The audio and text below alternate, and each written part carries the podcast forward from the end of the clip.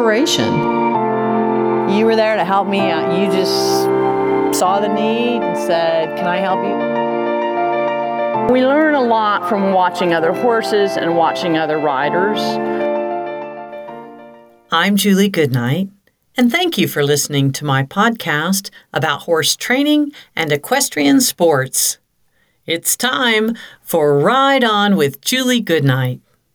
Since the last time we recorded, I've had some time to kick back a little bit and enjoy the summer. I've totally revamped my flower garden. I put in a new drip irrigation system. I added some topsoil and then I planted some new xeric perennials. And um, I just have a little postage stamp flower garden because that's all I have time to take care of. But it's satisfying and it's fun, and I can keep up with the weeds and and it looks great and it's fun. It's right outside my door. So that's been a fun distraction when I'm home. I've also enjoyed some time at the lake, being on my boat. Fortunately, I can still do a lot of work from my boat. I do a lot of writing and Zoom meetings. I've even actually recorded the podcast there. Also, some of you may remember I've done a few live videos uh, from inside my boat. Um, some of you discovered that, couldn't figure out where I was recording from. And this was goes way back to the original shutdown in March of 2020 when I started live posting every single day, daily doses of horsemanship. I did it for 60 straight days. Um, by the way, you can find all of those video lessons free on my YouTube channel go to youtube.com slash Julie Goodnight. There was a lot of fun. Uh, some of them were sort of classroom lectures. Some of them were exercises and workouts you could do inside, and some of them were actually hands on with horses.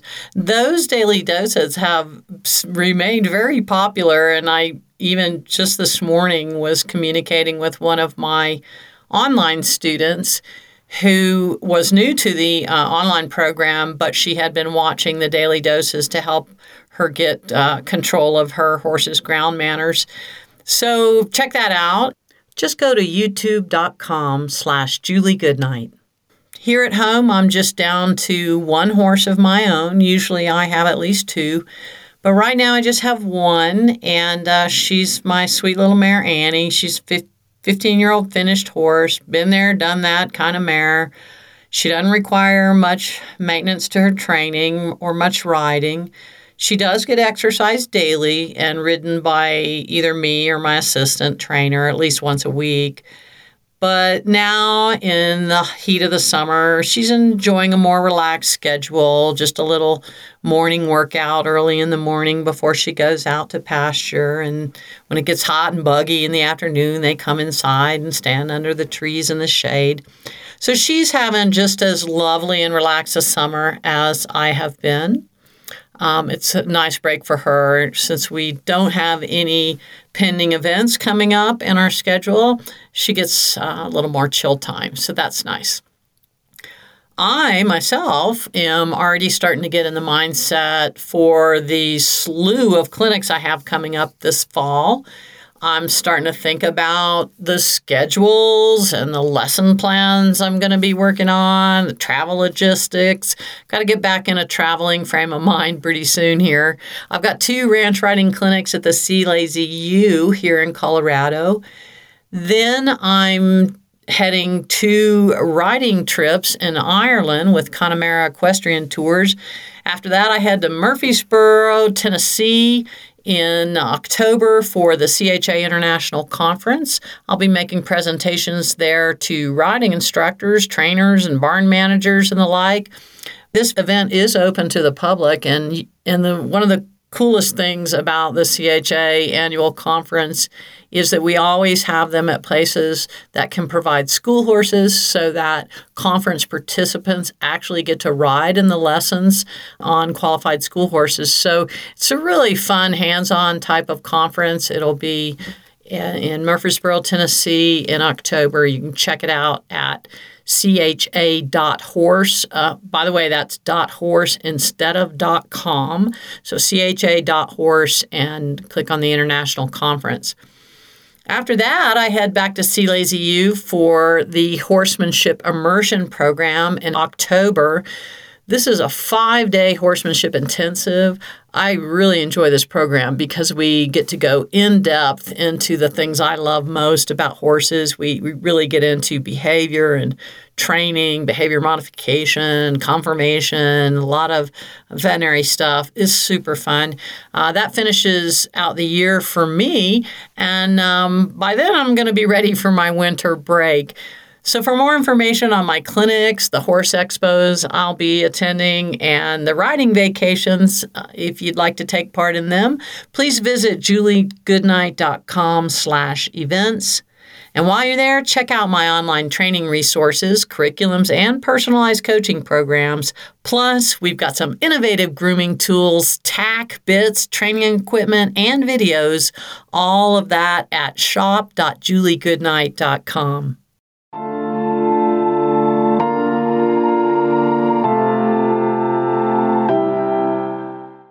In this episode of my podcast, I'll talk about tricks of the trade I've learned throughout my career about horse grooming and how to get a bloom on your horse. I'll specifically address and separately address the mane and tail, the hair coat, the face, and the legs. We'll talk about best practices for keeping your horse comfortable in the hot summer months and to keep your horse glowing with health year round. Plus, in the What the Hey Q&A segment at the end of this show, I'll answer questions from listeners about a horse that's been bullied and ostracized from his herd, about an older mare that won't stand still for mounting, and a question from Down Under about saddle fit on a barrel-shaped draft pony. You know, environmental conditions vary greatly depending on where you and your horse reside. And we have listeners all over the world to this podcast. So, depending on where you are, your concerns may be quite different from mine when it comes to your horse's um, external care, shall we say, and your horse's comfort in the summertime. But the longer you've been grooming horses, the better you get at it and the more tricks you learn. I've been at it for over half a century now, and I'd like to share a few of my best tips with you in the hopes you find something that helps you and your horse. So, we're going to start by talking about the mane and tail. That seems to be one of the big uh, things that comes up the most about grooming care is how do I get that long, thick mane and tail? I guess the mane and tail is very iconic of the horse.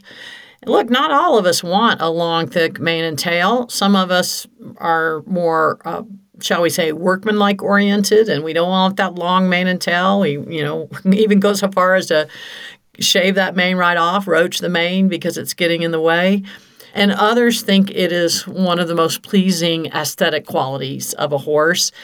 So uh, there, there's no one right way there to think about. And also, um, not unlike humans, horses are individuals, even horses within the same breed are going to have different qualities to their mane and tail hair and different qualities to their hair coat on their body.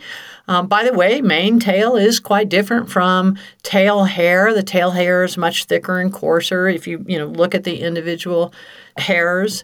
Some hair is wavy, some is straight, some is thick and coarse, some is um, thin and brittle. So, you know, really similar to uh, what we see in humans.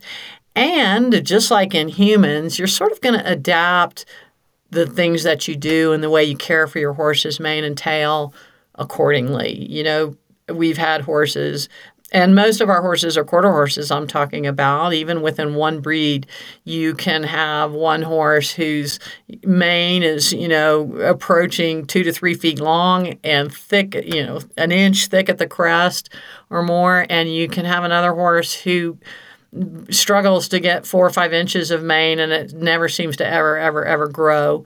So there's a lot of uh, variables, um, and you you have to adjust what you do to the individual. But in general, if we want to get that really thick, smooth, silky, healthy looking mane and tail, um, the first thing I would tell you is that less is more when it comes to brushing and combing the mane and tail. One of the biggest causes of thinning and hair breakage in the mane and tail is overcombing. So, if you want thick and long manes and tails, you want to avoid combing and brushing it. Always use your fingers first to debride the tail, get any kind of um, you know, particles and stuff out, prise them out gently with your fingers, comb through the hairs, separating gently um, places where the hair is trying to knot or combine. You know, we always start from the bottom, work our way up. Um, I often just use a body bra- brush or a soft brush on the mane. I, I focus a lot on um, the soft brush just brushing over the crest of the mane that helps lay down the mane and it also helps those short hairs at the top um, trains them to lay down a little bit better. So my first advice would be to avoid brushing and, and combing if at all possible. But you don't want knots to form and you don't want debris to stay in the in the mane and tail because that's where knots form so, keeping it clean is the golden standard. Uh, we probably wash the tail more than any other part of the horse's body because we'll even wash it two or three times throughout the winter. Um, I've got a little trick I use with a plastic garbage bag to wash the tail in the winter and rinse it. Um, without getting water all over everybody. Just it's a bucket wash using a garbage bag. Um, and when you're ready to rinse, you just cut a hole in the bottom of the bag and drain it into a bucket. So it works really well. You can probably figure it out. It's not too complicated. So keeping that mane and tail hair clean, and um, we don't want to put a lot of goopy stuff on it because that attracts dirt. I think that using a product on the mane and tail to me is is really important. Just like I use it on my own hair. Um, in fact, one time I remember reading an article that said that the average person uses something like 13 to 16 products every time they take a shower. And I thought that was the most ridiculous thing I'd ever heard until I actually started counting the different products that I used. And I don't think I, I use a lot when I take a shower, but it adds up fast if you um, think about it. So I don't use a ton of product, uh, a ton of different products, I should say, but I do use the same products over and over.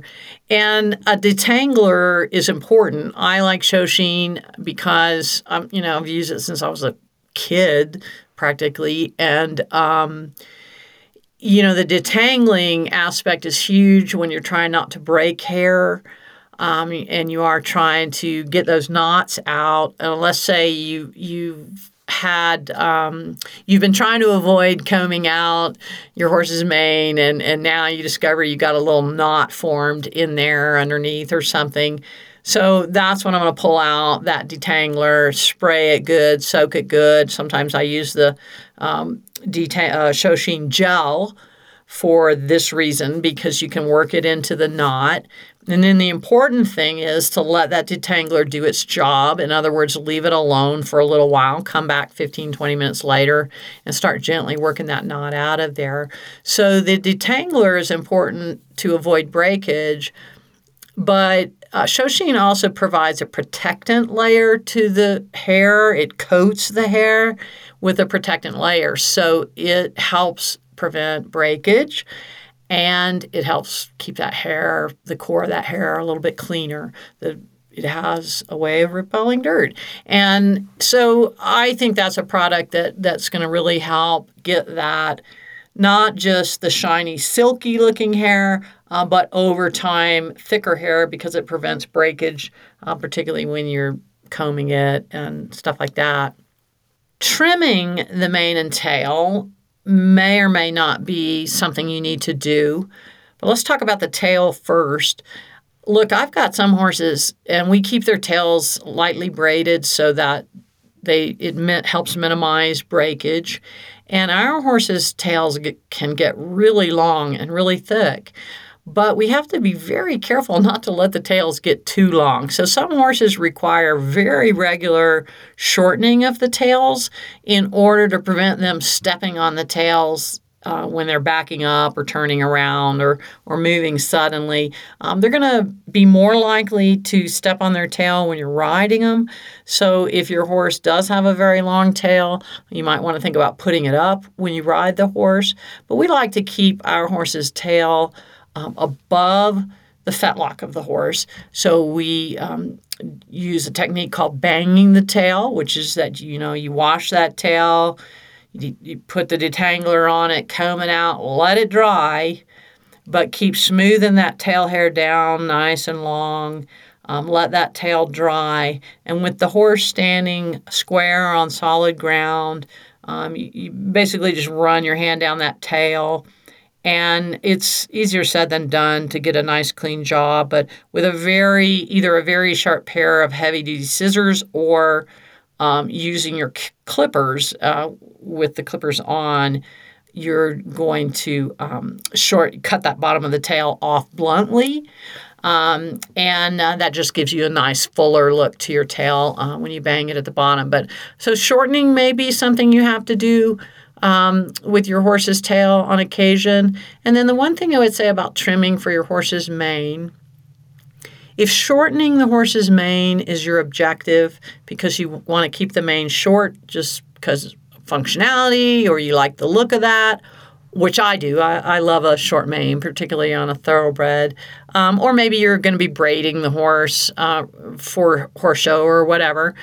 If you want that mane short, the best way to shorten the horse's mane is by pulling it. And um, the art of pulling a horse's mane short is probably a lost one. It's not easily done. I'm pretty sure I have some videos about it somewhere. But you'll want to shorten the mane by pulling it, and that's when one or two hairs at a time, you find the longest hair hairs in that section, and you um, run your fingers all the way up to the crest, and you just pluck those hairs out. You can only do it one or two hairs at a time, and it's you have to have patience, and you probably need to do it over uh, days and weeks, not all in one session. But if you try to shorten a mane with scissors, I will tell you right now, it's going to look terrible. Don't do it.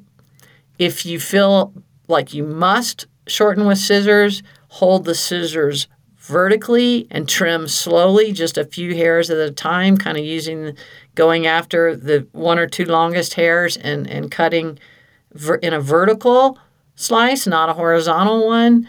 Um, but it's very difficult to shorten a horse's mane with scissors and, and make it look good. However, I will tell you this if you have a horse whose mane is kind of ratty looking because maybe it rubbed out a little piece at one time or somebody bit a chunk out of its mane or or maybe just because of knots or whatever its mane is real uneven. It's not attractive and it's going to look better just like if somebody whose hair is very unkempt and long and sticking out in all different directions is going to look better if they get a nice clean haircut your horse's mane is probably going to um, stand to look better if you even it up.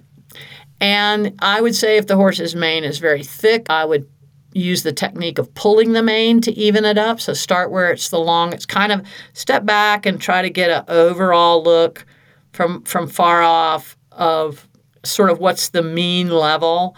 Um, you know, the mane hairs are shorter up towards the ear of the horse and then longer as they come back towards the shoulder and then they get shorter again at the wither. So you want to maintain those natural lines unless you're going very short. Then you look for the line, which is the arc of the top line of the horse's neck, and you're going to follow that line. So first you got to visualize, you know, how you want that trim mane to look, sort of the line of your haircut. And then you're going to start with the longest hairs and slowly uh, trim them up using that vertical motion of the scissors. As I said, just do a little bit at a time. And it's easy to get in that situation, just like when you're cutting people's hair.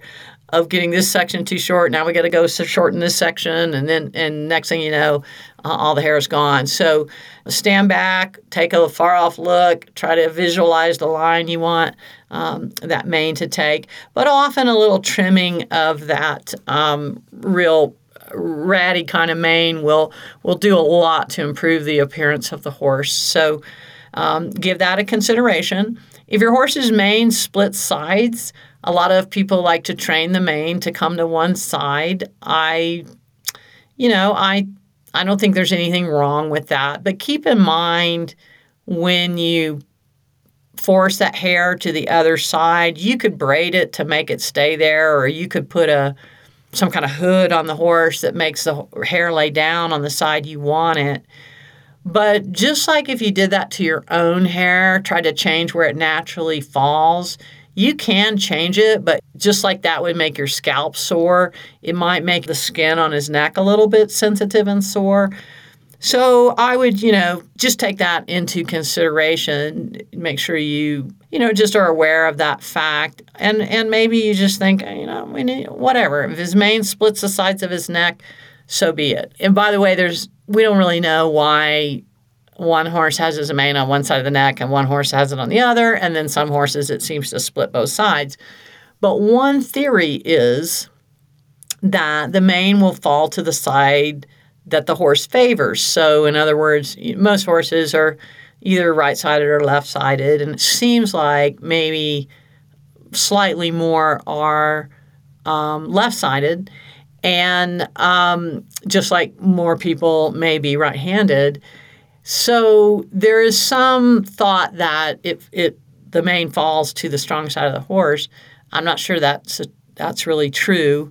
Um, but if it is, then when you have a horse, and, and my good horse Dooley was this way, his mane, no matter what you did, if left to its own devices, his mane always split down the middle and fell on both sides. And um, up towards his up towards his ears, it would more of it would fall on the left, and back towards his withers, more of it would fall on the right. But it kind of took a nice even split and I gave up trying to make it fall on one side because I didn't really care. But I always wondered if that meant he was very balanced on both sides. So who knows?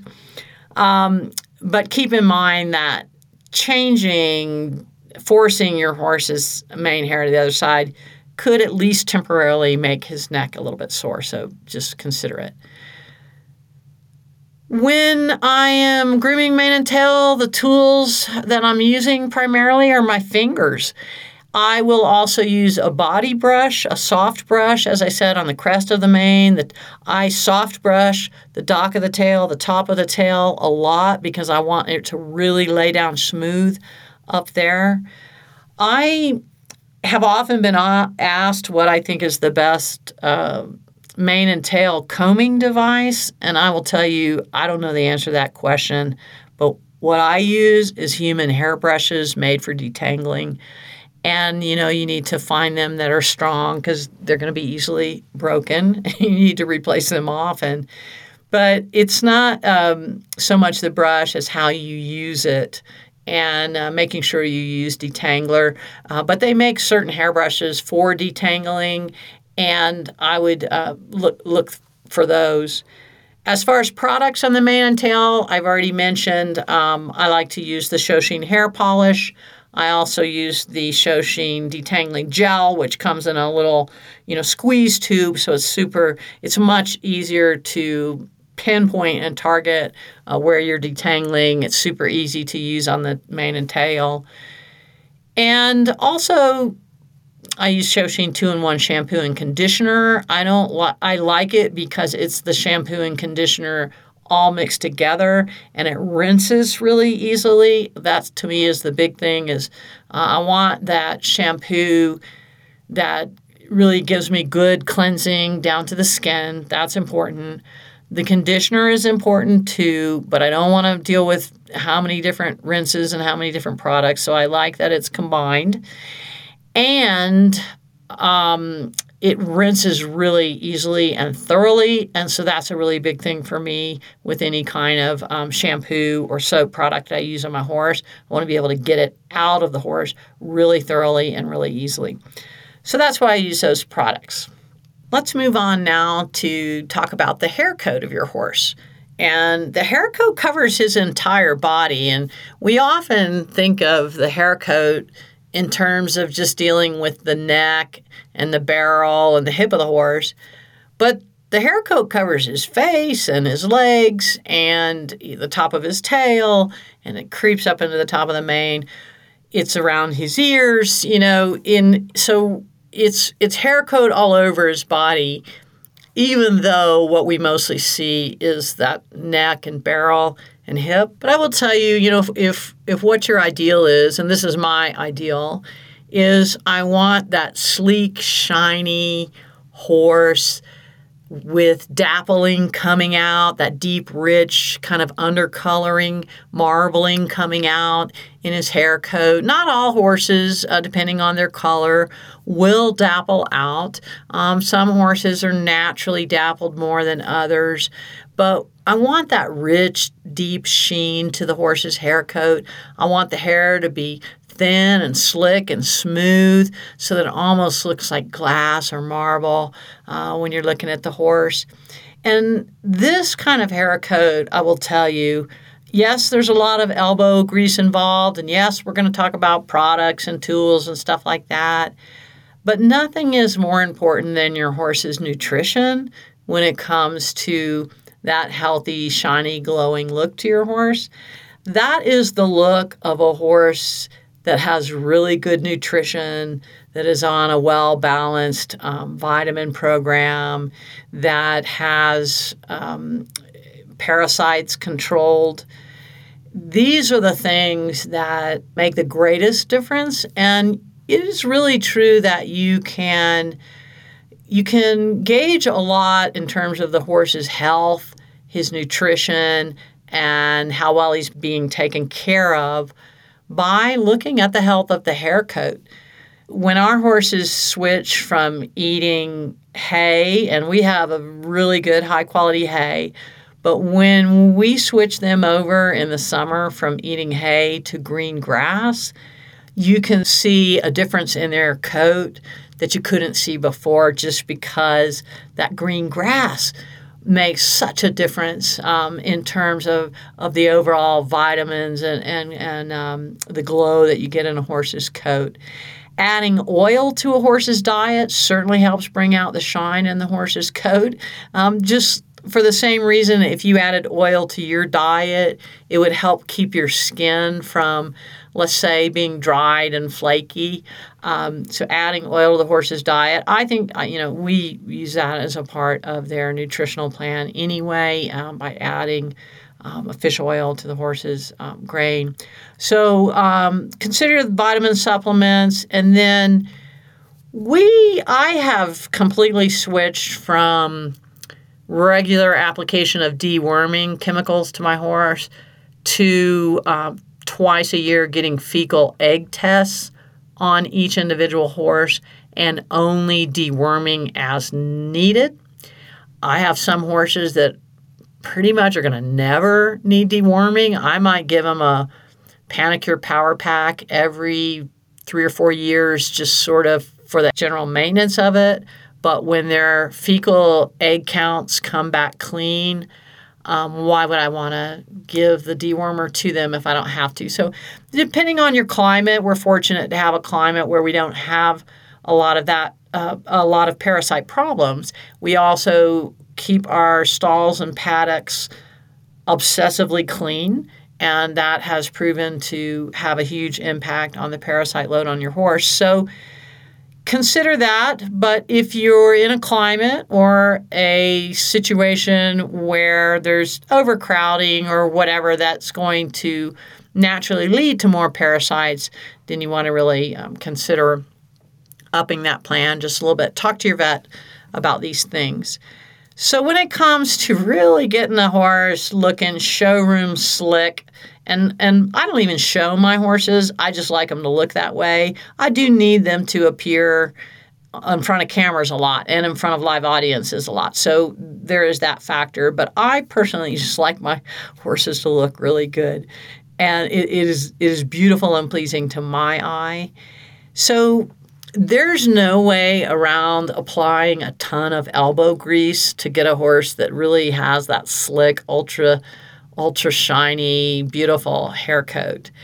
And you know, whether you're using an old school rubber curry comb or I personally prefer to use grooming gloves and um, the only the only product I'm aware of that I would even consider using on my horse is a product actually made for horses, high quality product. They're called um, hands on grooming gloves. And you fit them to your size. They come in, in several different sizes, fit them to your hand. And so you have one in each hand, right hand, left hand, and you have on the tips of your fingers, you have finer um, knobs, and then at the base of your palm, you have rounder, wider knobs. So it allows you to really use your entire hand and your fingers delicately. And I like to be able to lay my hands on my horse, head to tail, every square inch of his body. I like the gloves in particular because I can use both hands. I can control the pressure. I can feel my horse's skin. Uh, so I can feel where there's a little scab or a bump or something that needs further investigation. I can go down the legs. I can do the legs inside of the legs easily. And I really love it that I can use it on the face of the horse as well because I can control the pressure. And uh, you can use it around the bony areas uh, without putting too much pressure. So, really getting a good thorough curry on your horse's hair coat every single day you groom him is what is going to bring out the shine and color in your horse's coat. You've got to get down to the skin, and that helps stimulate the oils. It, it helps break up that layer of um, dander and crust that wants to lay on the skin. And as my horse's hair gets shorter and shorter in the spring, I stop currying so much with a circular motion and start currying with a short, deep stroking motion only in the direction of the hair. So the slicker and finer your horse's hair coat gets, the less of circular currying you're going to do and the more stroking in the direction of the hair. But it's really that elbow grease that's going to bring out the shine in your horse. That doesn't happen overnight, it happens, um, but you'll see changes uh, within the first week. But it's really going to take a good solid month of grooming that horse to really um, get somewhere in terms of bringing out the color in his coat. Another thing that can be very damaging to your horse's hair coat is just simply the UV rays. Now, this is going to be different in different climates. For, for me, it's a big concern. We live at 8,000 feet of altitude, 8,000 feet above sea level. The UV rays are 40% stronger than they are at sea level. And just like people can get a sunburn faster, your horse's hair coat will fry over time in that kind of sun and it gets sort of a frizzy, um, sort of almost split end looking, dull sheen to it. And sometimes that's just simply from sun damage. So we keep our horses, if they're turned out during the day, uh, they've got a uh, fly sheet on, which has UV protection, a light colored white or uh, silver color. You might want to consider if UV damage is of concern. A lot of places, not just for the UV damage, but also strictly for the heat. A lot of people like to keep their horses in the barn during the day and turn them out at night. Horses are good with that. Um, they generally prefer to be in where it's cool and shaded uh, in the heat of the day anyway. So you, that's one consideration. Uh, we don't do that, but we do keep our horses covered. Um, and of course, the fly sheet helps with the biting insects as well. That's another area that's going to have a big impact on the health and look of your horse's hair coat.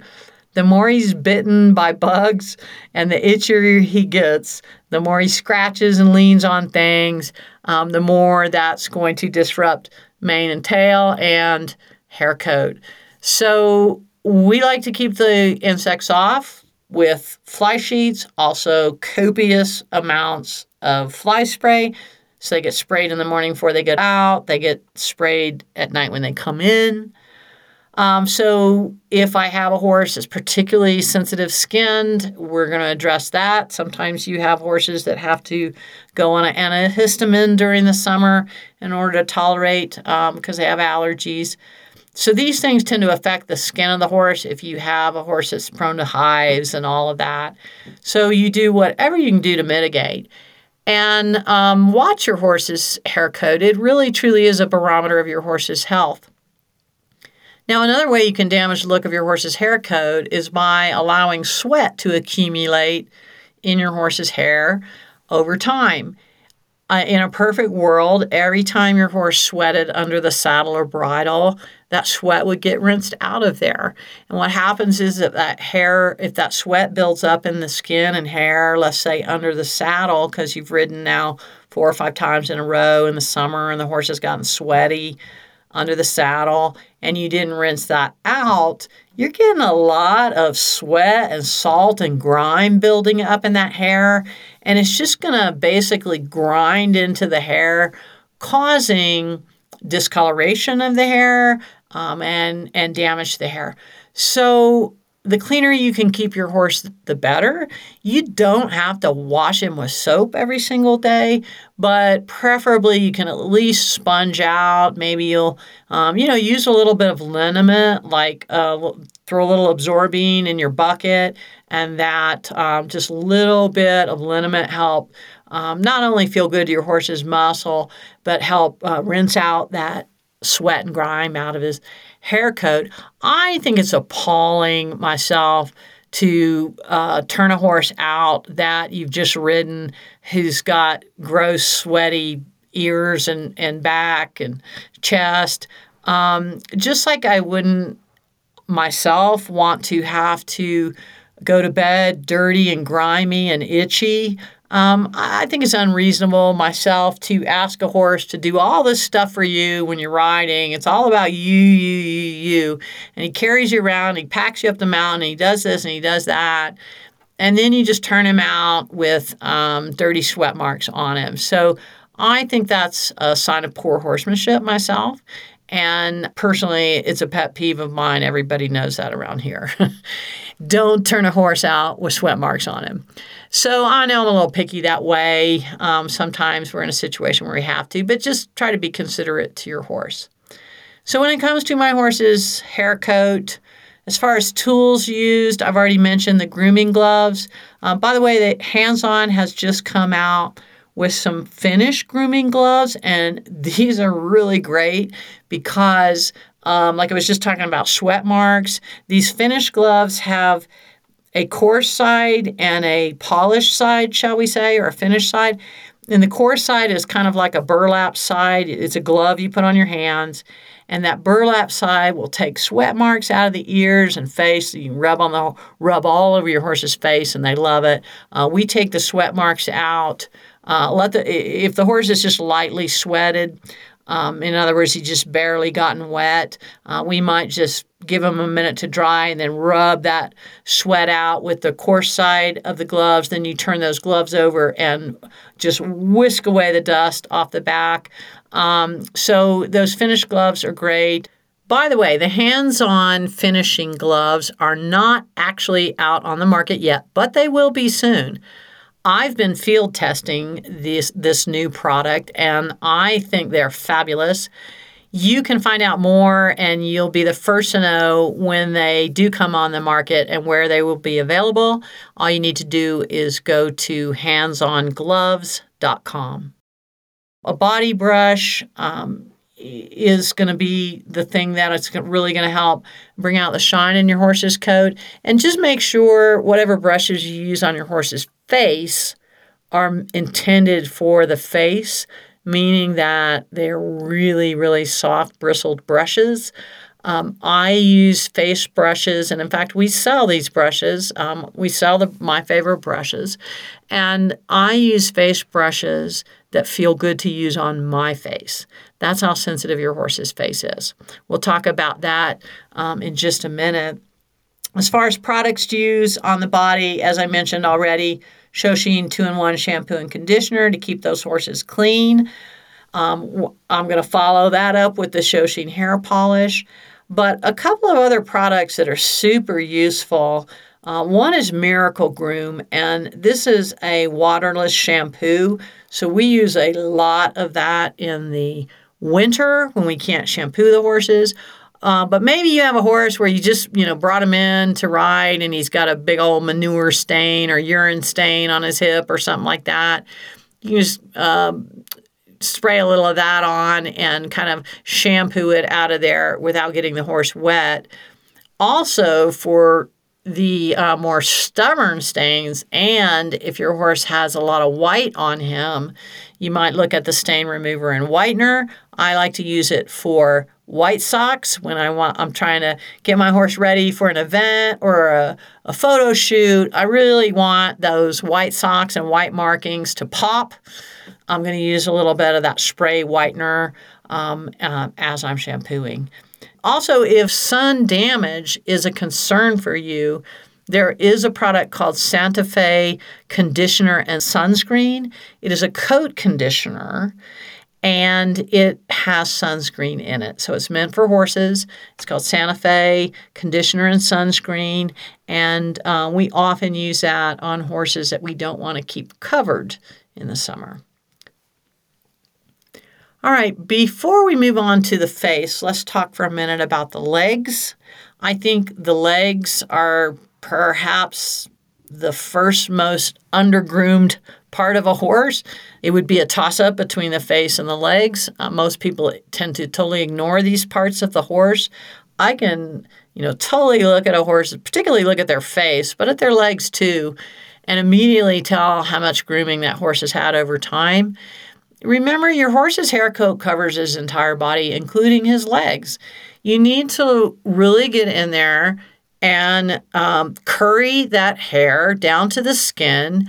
When you get into bony areas like the legs, it gets very tricky because if you're using a hard device like a hard curry comb or, heaven forbid, a metal curry um, or even just a stiff brush, Sometimes that can be uncomfortable to the horse in those bony areas of the legs.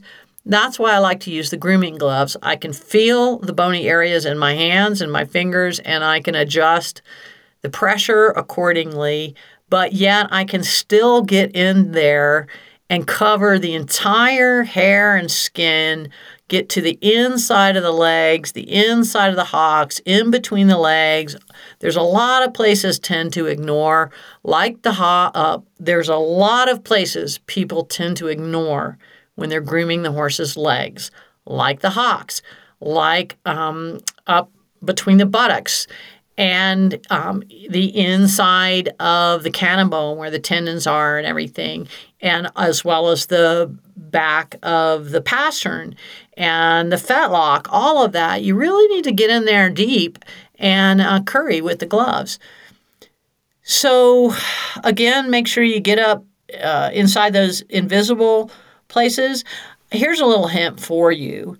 When you're grooming the left side of your horse, that's the time to brush and clean the inside of his opposite leg. So if I'm brushing my horse from the left side, I'm going to go down the outside of my horse's left leg. I go around the inside too because I use the gloves and I'm using two hands.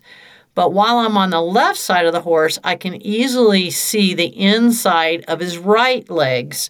So that's when I go ahead and reach over. Make sure your you don't surprise your horse and take catch him off guard by touching him on the other side, but I like to clean out clean the inside of the opposite leg if that makes sense when I'm on that side because that's when I can actually see it. And the same thing when you're spraying your ShowSheen or you're spraying your fly spray, spray the inside of those legs from the opposite sides.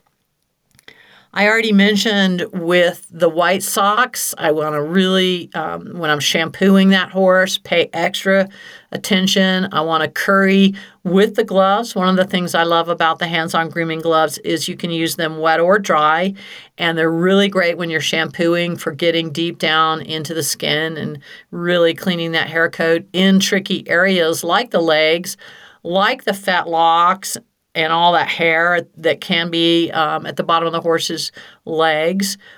So for the white socks, I'm going to use some kind of whitener and really curry in there deep and get a and I'm going to use the curry again when I'm rinsing. Those white socks can be persistently dirty because there's so much exposure to the dirt being close to the ground.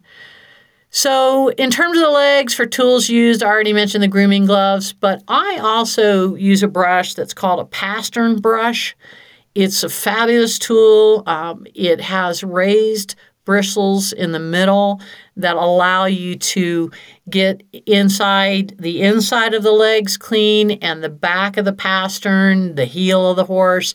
It's basically a hairbrush that's designed just for the legs. It's kind of a stiffer brush, so it, it, helps you clean the horse's legs, whether you're just brushing the legs off because you're getting ready to ride or you're doing a deeper clean. Um, that pastern brush is a really great tool. Uh, products used on the legs, pretty much the same as um, the rest of the the body. Um, the Miracle Groom and the Stain Remover and Whitener, we might use a little bit more. And occasionally, I might want to use an antifungal product on the hind legs of the horse, sometimes the front legs too, if your horse tends to get that, you know, greasy, gunky buildup on its legs. So, the final part of the horse I want to talk about is the face. As I mentioned, this is one of the um, most frequently ignored parts of the horse in terms of grooming.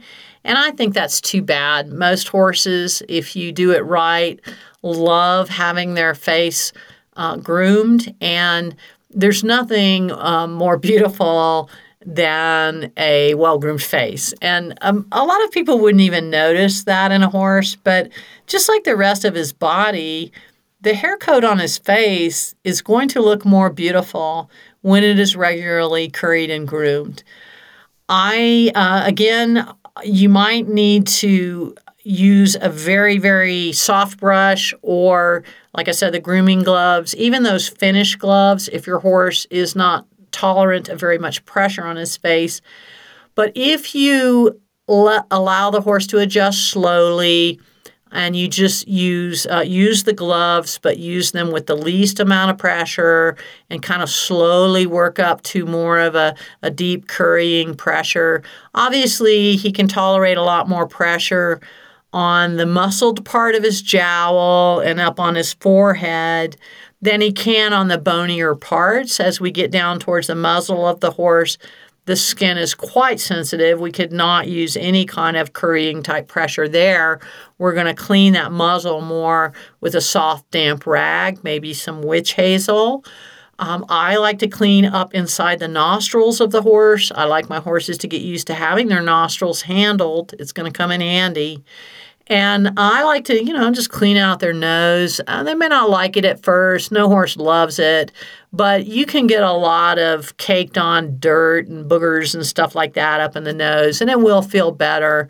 So I think you need to, need to use only the softest rag. I like using microfiber rags, and um, as I mentioned, I'll often maybe dampen that rag with some cool water and then put witch hazel on it. Witch hazel is a very mild astringent. It's going to actually be soothing to the skin. So, for cleaning the eyes and the nostrils and the muzzle, um, I'm going to strictly go with a microfiber rag, uh, maybe a little bit of witch hazel.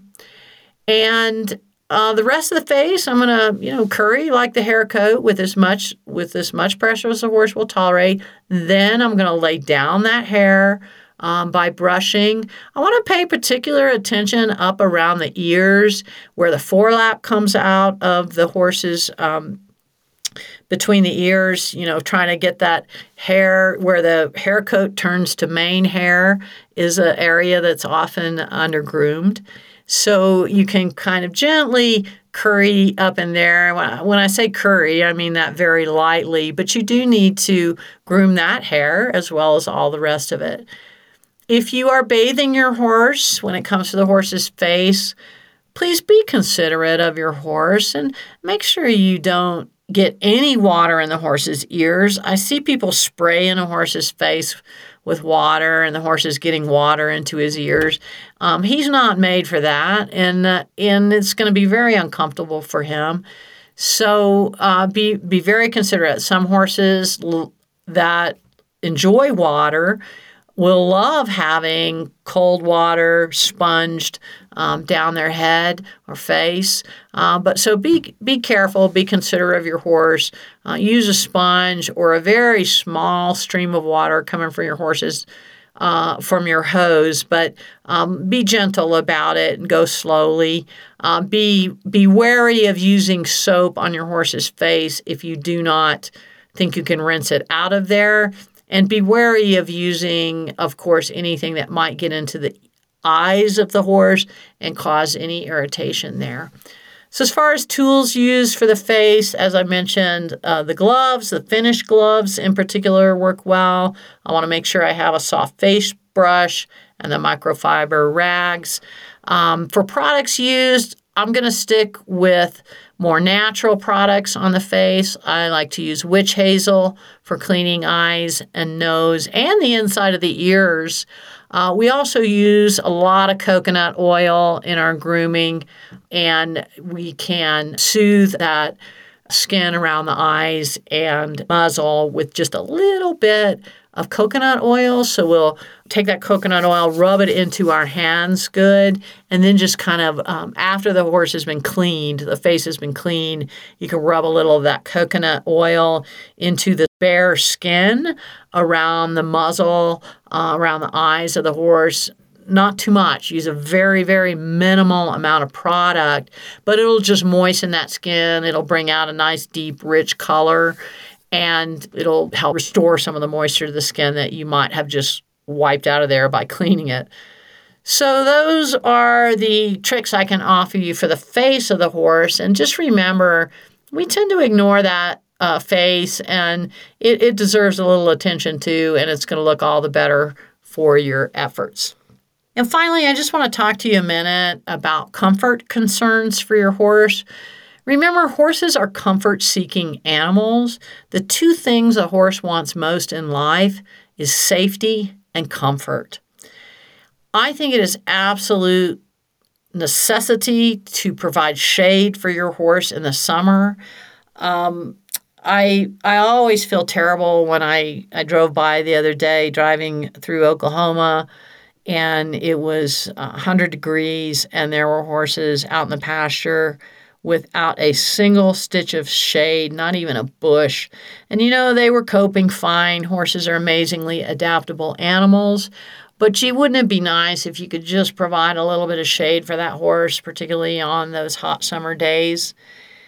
Also, I think it's important to address fly control. Again, every climate is different. We are fortunate here in the high mountains of Colorado to not have a ton of biting bugs this time of year, July and August, the flies do start biting. It's when we have our worst biting insects. And we use a lot more fly product, fly spray during that time. I like Ultra Shield um, family of fly spray products because they make four different solutions, and I find different horses and different times of year call for different types of solution. Um, they have a green solution, which I like. I don't. I'm not a big fan of poison, but um, sometimes it's a necessary evil with horses. I've had horses that were so sensitive skinned that they can't tolerate fly spray. So Ultra Shield makes a green fly spray product that is all natural, and it, a horse with sensitive skin can tolerate it and then they have formulations that get stronger and stronger. So uh, when the flies are just kind of minimally bad, uh, we use the red product. But then when they get worse, we use the extra strength product. So um, we can vary according to the conditions and according to individual horses. So that's kind of nice. Fly sheets, if you really have your horse turned out in in areas with a high level of biting insects, covering them uh, with well made fly sheets, have a belly band, cover up even the ears and face a little bit. Um, those can work very well. Just make sure that they are well vented. That the horse is not sweating underneath the fly sheet because he might prefer biting flies over overheating And uh, wherever possible, make sure there's some UV protection in there too. I think it's really important not to use dark colored um, blankets and fly sheets and coverings on your horse um, when they're out in the sun.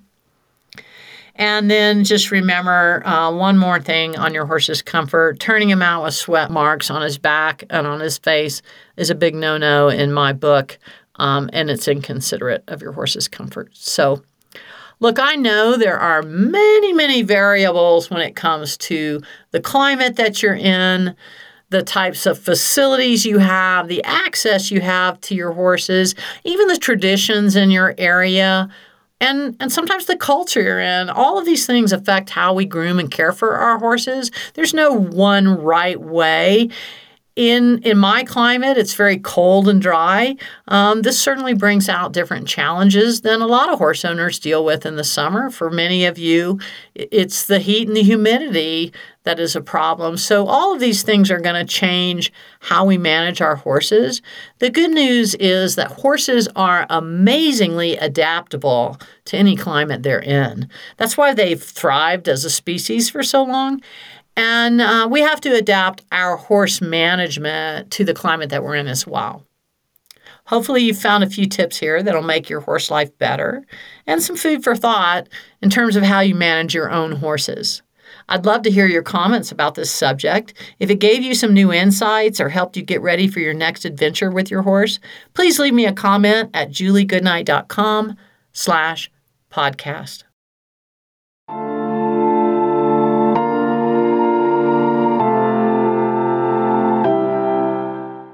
And now it's time for my favorite segment, What the Hey Q&A.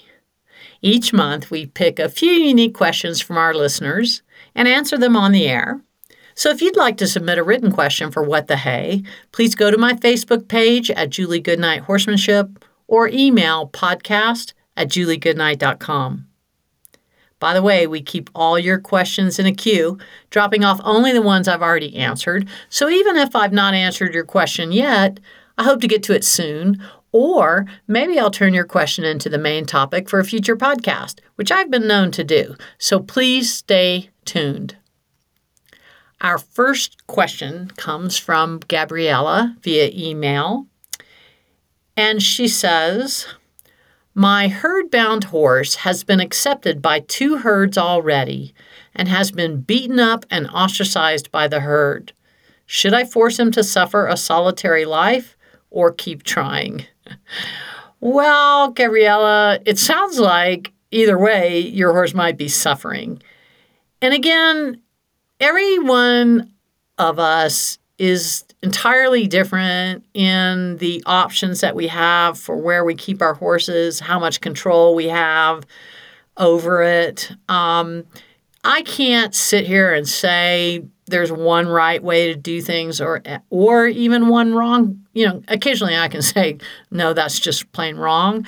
But in terms of how we manage our horses and keep them with a herd or solitary, there's so many factors involved there that I could ask you a lot of questions and we could mitigate a lot of circumstances.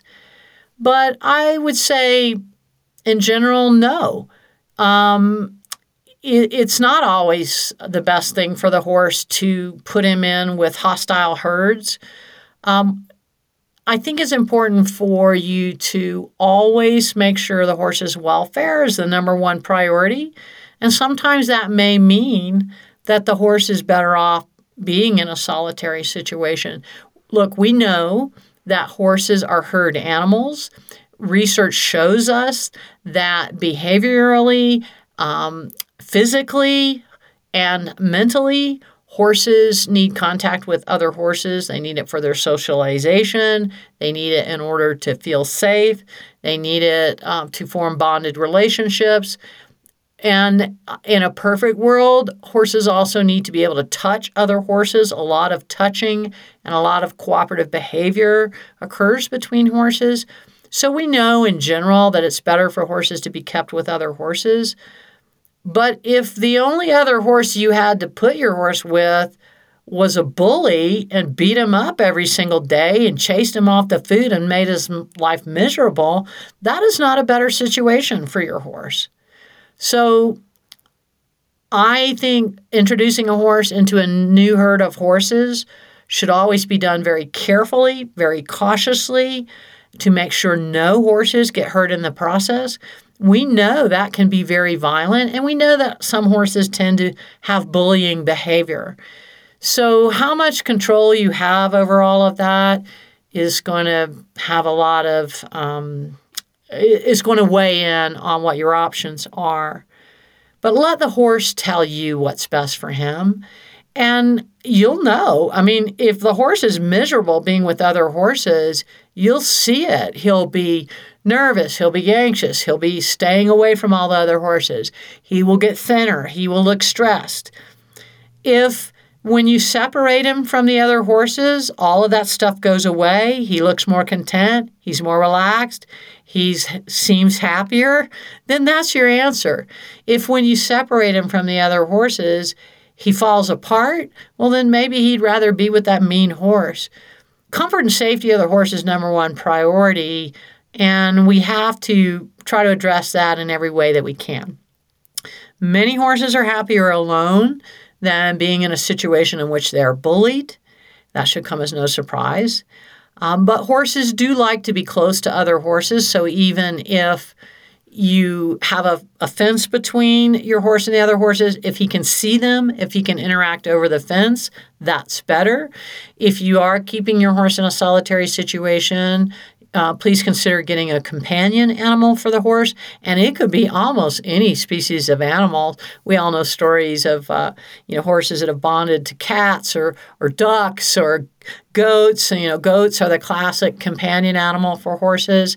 It could be a miniature donkey. Um, it, it could be a dog. Horses will bond. If there's no horse for a horse to, to bond with, he'll bond on another animal. But companionship is important to a horse.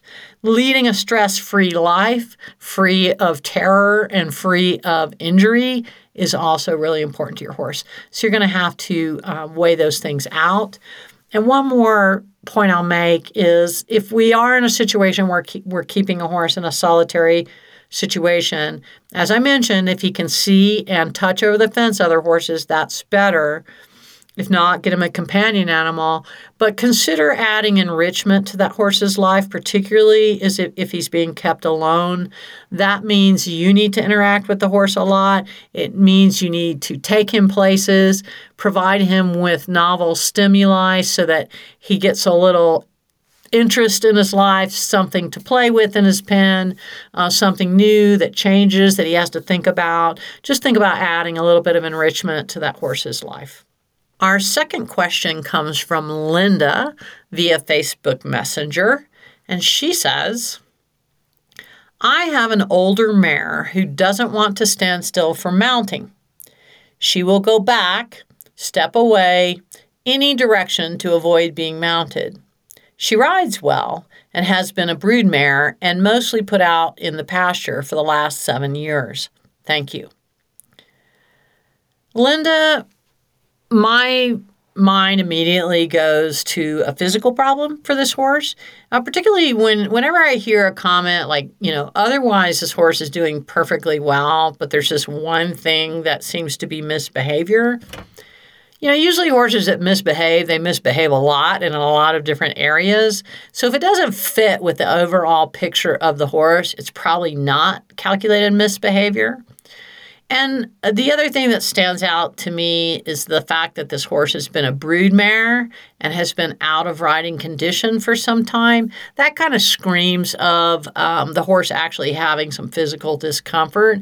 So, as with all matters of any kind of training problem with the horse, we always have to rule out physical causes first. And the reason why is because behavioral problems are often a result of a physical problem or a result of the horse feeling some pain either currently or in its past and uh, you know in other words maybe um, it's actually a post-traumatic stress type of situation in terms of his behavioral problems Um, but we always have to rule out a physical problem first.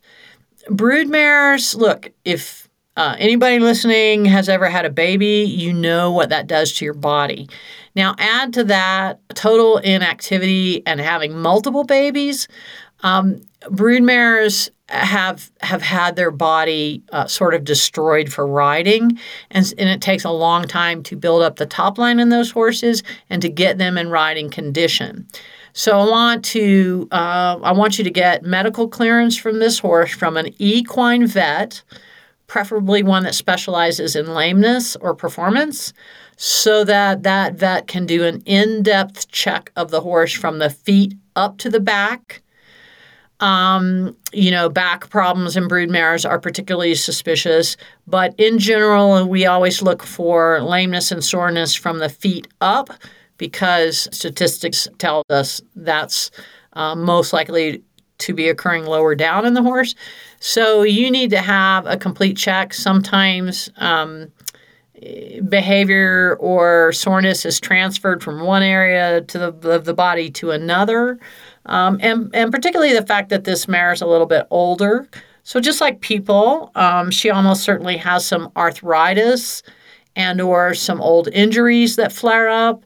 Um, this is why being on a great joint health uh, supplement like Cosequin is going to be super important for these older horses coming back into riding condition um, to help um, help with that arthritis.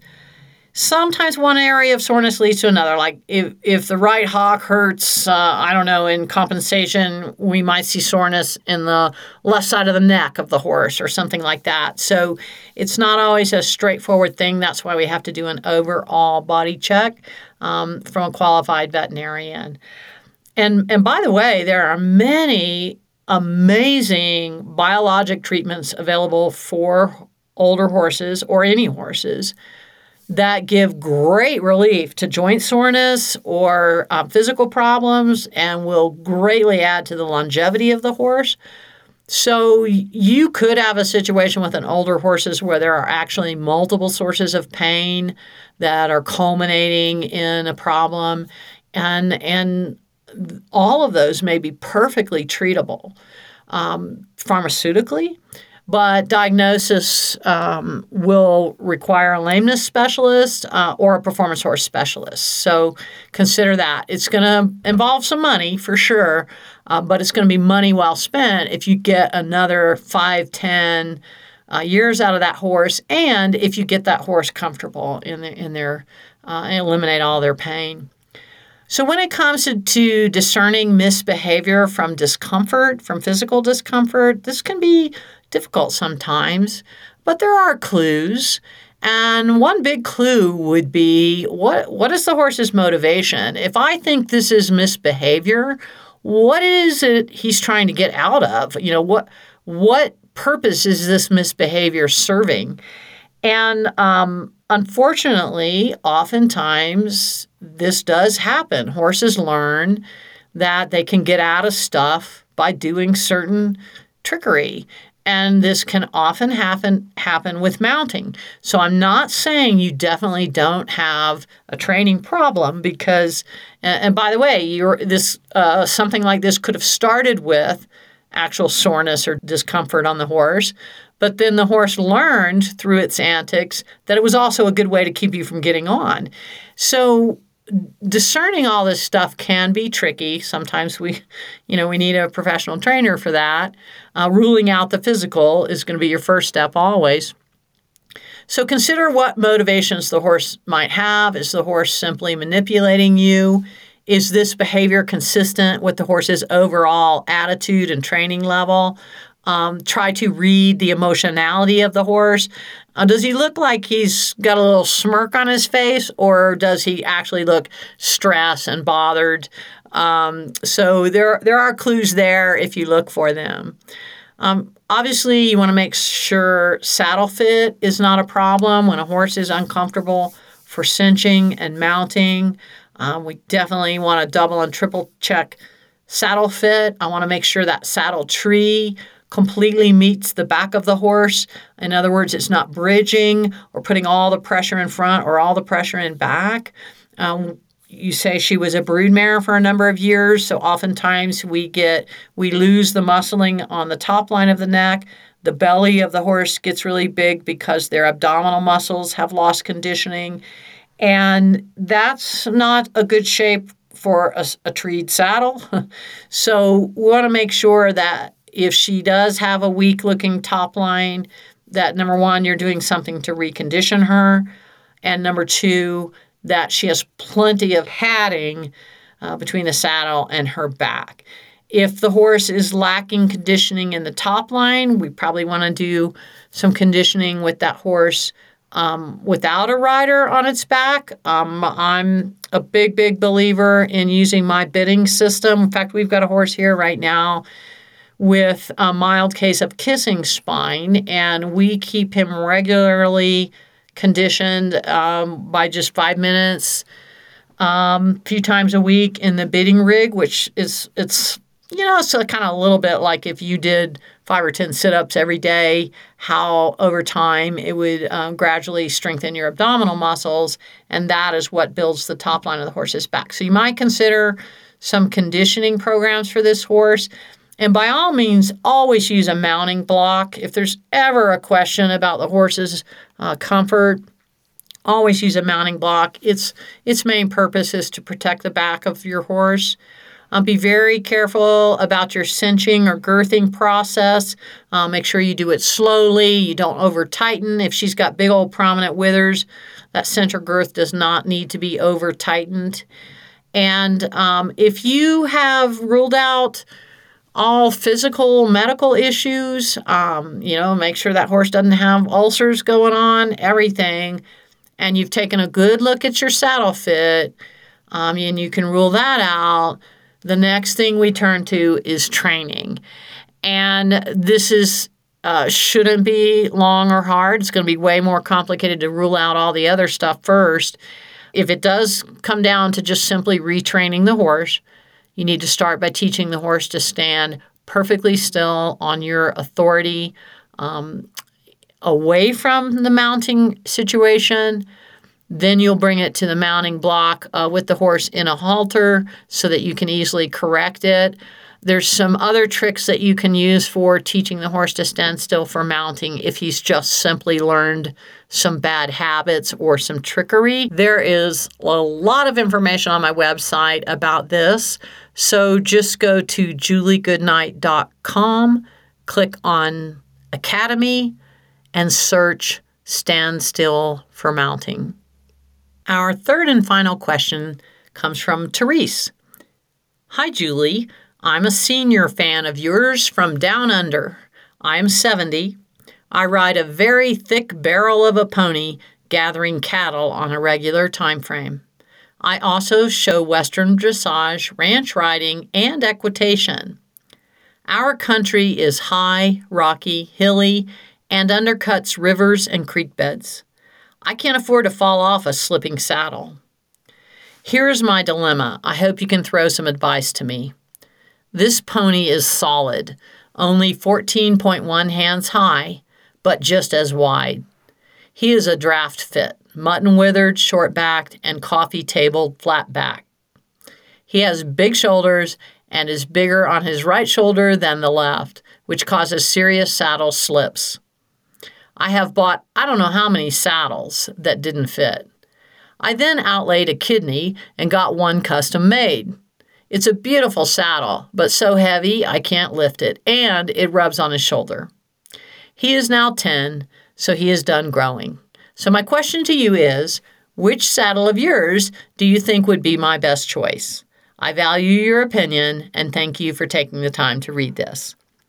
Well, first of all, let me say thank you to you, Therese, for listening to my podcast and also, I think you are an inspiration to others. That I, I think just reading this this question, I can sort of picture uh, what a tough and confident and active 70 year old you are. And I just think that's inspirational. And it sounds like your country down there in Australia is very similar to ours here in the high mountains of Colorado. And, uh, you know, the truth is, none of us can afford to fall off on the rocks. Uh, but we know that the older we get, um, the less we can afford it. So it's great that you have a nice, reliable pony and that he's short to the ground, which is a handy thing. But the thickness and that barrel shape obviously is very tough for saddle fit. Um, look, I, have got some unfortunate news um, for you, Therese. If you've tried numerous saddles and none of them work, my saddles aren't going to be a magic bullet for you. Um, I think most saddle makers will tell you if you've gone through like, you know, five, six, seven different saddles um, that are somewhat standardized types of saddles and none of them work on your horse, um, you know, you're probably not going to find a saddle to fit. And then the best that you can do do then is mitigate, find the best fit that you can, and then mitigate the rest um, through padding and through um, your strap goods. So let's talk about this for a minute. Uh, by the way, the custom saddle, you know, a horse's body shape changes so much from year to year that a custom saddle um, it may work for a short period of time, but as the horse ages, his body shape changes so much that often that customized fit doesn't doesn't work in the future. You have asymmetry in your horse. You have a horse that has low, very low withers and is very thick and rounded um, at the withers. All, all of these things, he's, he's very short backed, he's very broad in the back all of these things in and of themselves make for diff- difficult saddle fits and so when you add them all together you as you know you have a tough row to hoe so um, let me just throw a few tips your way um, first of all my saddles are made on a flexible tree and Circle Y has a second generation modernized version of the flexible tree. It's called the Flex 2 tree. I would I would be willing to bet a flexible tree, a Flex 2 tree is going to fit your horse better than a rigid tree because it will adjust somewhat to the shape of the horse. It's not going to be perfect, but there's a good chance the flexible tree will be better. Um, the length of the saddle, in, in other words, the cut of your saddle skirts, may make a big difference in a short coupled, thick barreled horse. If you're getting a lot of bridging in that saddle, um, you may see a different fit when you take that horse to a short skirted saddle. So my two the two saddles in my line, the Monarch and the Wind River, are identical saddles built on identical trees, except for the length of the skirts of the saddle and the Wind River is shorter in overall length. And even though the tree of the saddle is exactly the same and the rest of the configuration of the saddle is exactly the same, you will see a difference in fit between the Wind River and the Monarch because the Wind River is, sh- is shorter in overall length. So that's something you want to definitely um, consider with a really thick, rounded horse like that, the less padding you use, the better. Look, he doesn't need much padding anyway because Mother Nature gave him a lot. And the more you pad that horse up, the more you separate, the more layers you have between his back and the saddle tree, the more prone it's going to be to slipping. Since you have asymmetry in your horse's shoulders, I, I will tell you a little trick you might want to try and that is if you if you can get a uh, wool felt pad, so preferably at least three quarters inch thick, um, and maybe one inch thick, depending on how much asymmetry your horse has. Then um, you're going to place that pad on your horse's back. Uh, make sure you get a real clear idea of exactly where that pad should sit on the horse's back when it's um, when when the horse is saddled. And then what you're going to do is find that the shoulder that protrudes, in other words, the shoulder that's bigger, look at it very closely, lay a flexible ruler or bend a coat hanger or something to where you can try to really identify that asymmetry. So wherever the shoulder bulges, um, you're gonna. What I do is I just take some clay or toothpaste or anything, any pasty kind of stuff, and put a layer of that paste over the bulging part. Carefully set your pad on the horse's back exactly where it's going to sit when the horse is saddled and then pull it straight up so that that pasty stuff put a mark on the bottom side of your wool felt saddle pad.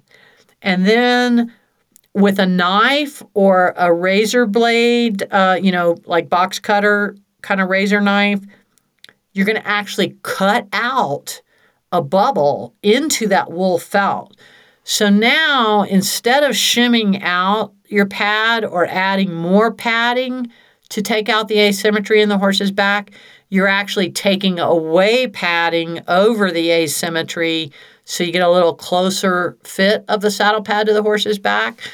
So that is one thing you might try to get a handle on that asymmetry.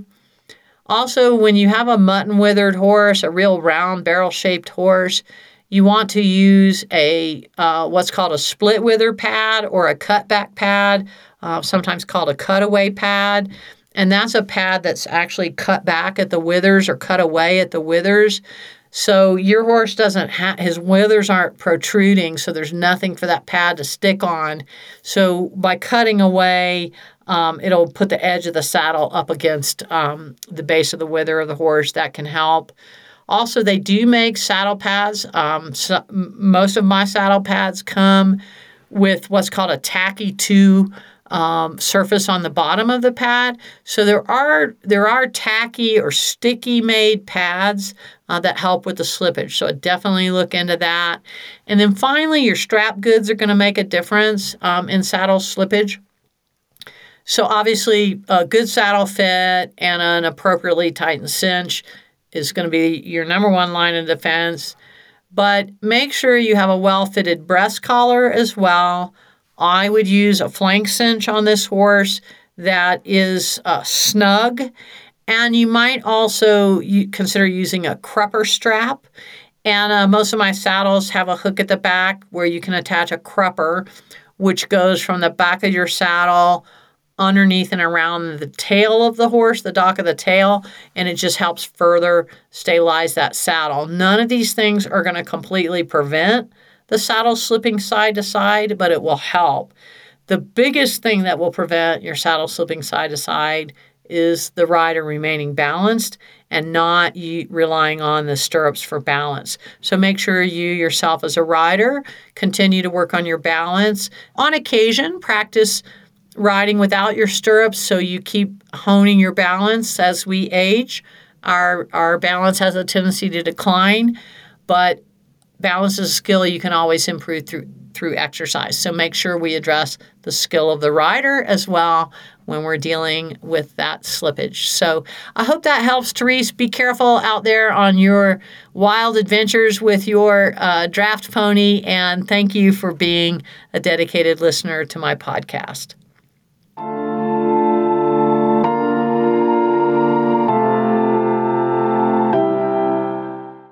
That's all the questions we have time for today. You know, I love sharing my horse care and training experience with you, and I appreciate all your feedback, suggestions, and questions. I'd love to hear what topics interest you the most. So if you have a question for What the Hay or podcast topics you'd like me to address, please message me on Facebook at Julie Goodnight or email podcast at juliegoodnight.com. And here are a few tips if you want your question answered on the air. We'd greatly appreciate it if you'd keep your question concise and use proper punctuation so I can read it properly out loud. And please, proofread before hitting send. This will help us out a lot. Next month on my podcast, we'll cover another horsemanship topic to expand your knowledge and help make your horse life better. Remember to hit subscribe so you don't miss a single episode. And please invite your equestrian friends to join us. You can find this podcast on every platform. And don't forget to check out my online membership programs. You'll find the solutions you need when you need them.